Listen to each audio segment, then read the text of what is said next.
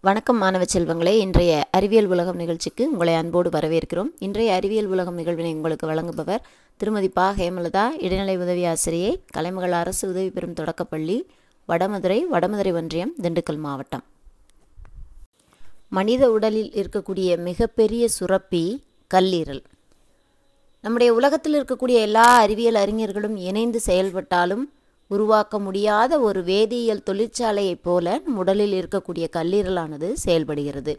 இது உதரவிதானத்துக்கு கீழே வயிற்றினுடைய மேல் பகுதியில் வலது பக்கத்தில் ஒரு கால் இல்லாத காளான் போல கருஞ்சிவப்பு நிறத்தில் விரிந்து கிடக்கிறது.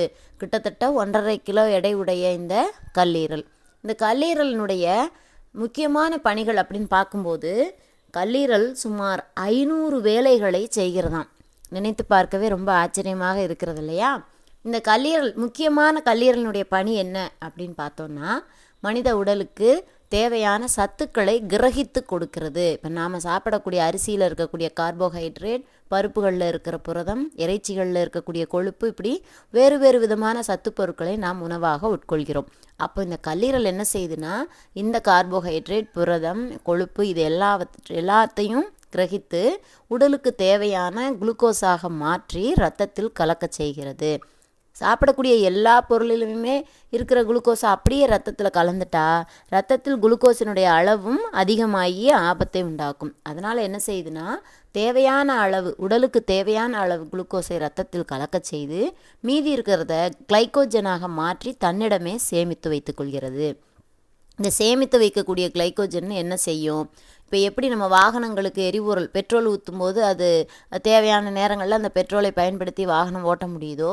அதே போல் சில நேரங்களில் நம்ம சாப்பிடாமல் இருப்போம் உண்ணாவிரதம் இருப்போம் பசியோடு சாப்பிட்றதுக்கு முடியாத நேரங்களில் இருப்போம்.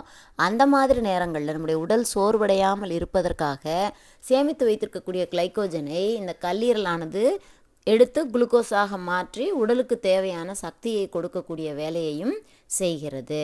அதே போல் கல்லீரல் சுரக்கக்கூடிய முக்கியமான ஒரு நீர் எது அப்படின்னா பித்த நீர் இந்த பித்த நீர் தான் உடலில் இருக்கக்கூடிய கொழுப்புகளை கரைக்க செய்து உடலுக்கு தேவையான சக் சக்திகளை வழங்குகிறது.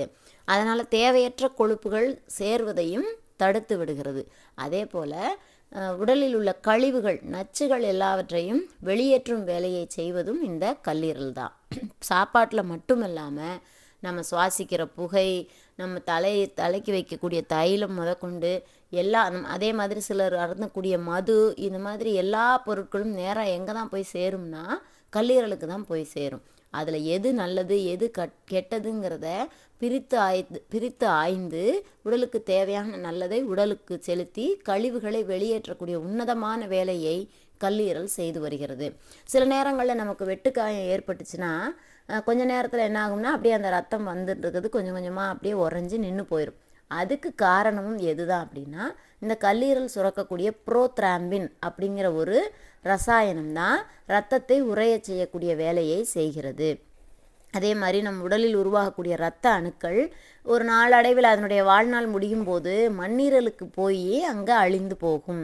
அப்படி அழியக்கூடிய அந்த இரத்த அணுக்கள் நம்முடைய உடல்லே திரும்ப கலந்துட்டா மஞ்சள் காமாலை நோய் ஏற்பட்டுரும்.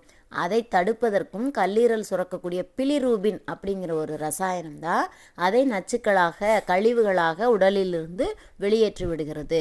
இது மாதிரியான ஏராளமான பணிகளை கல்லீரல் மனித உடலுக்கு செய்து கொண்டிருக்கிறது.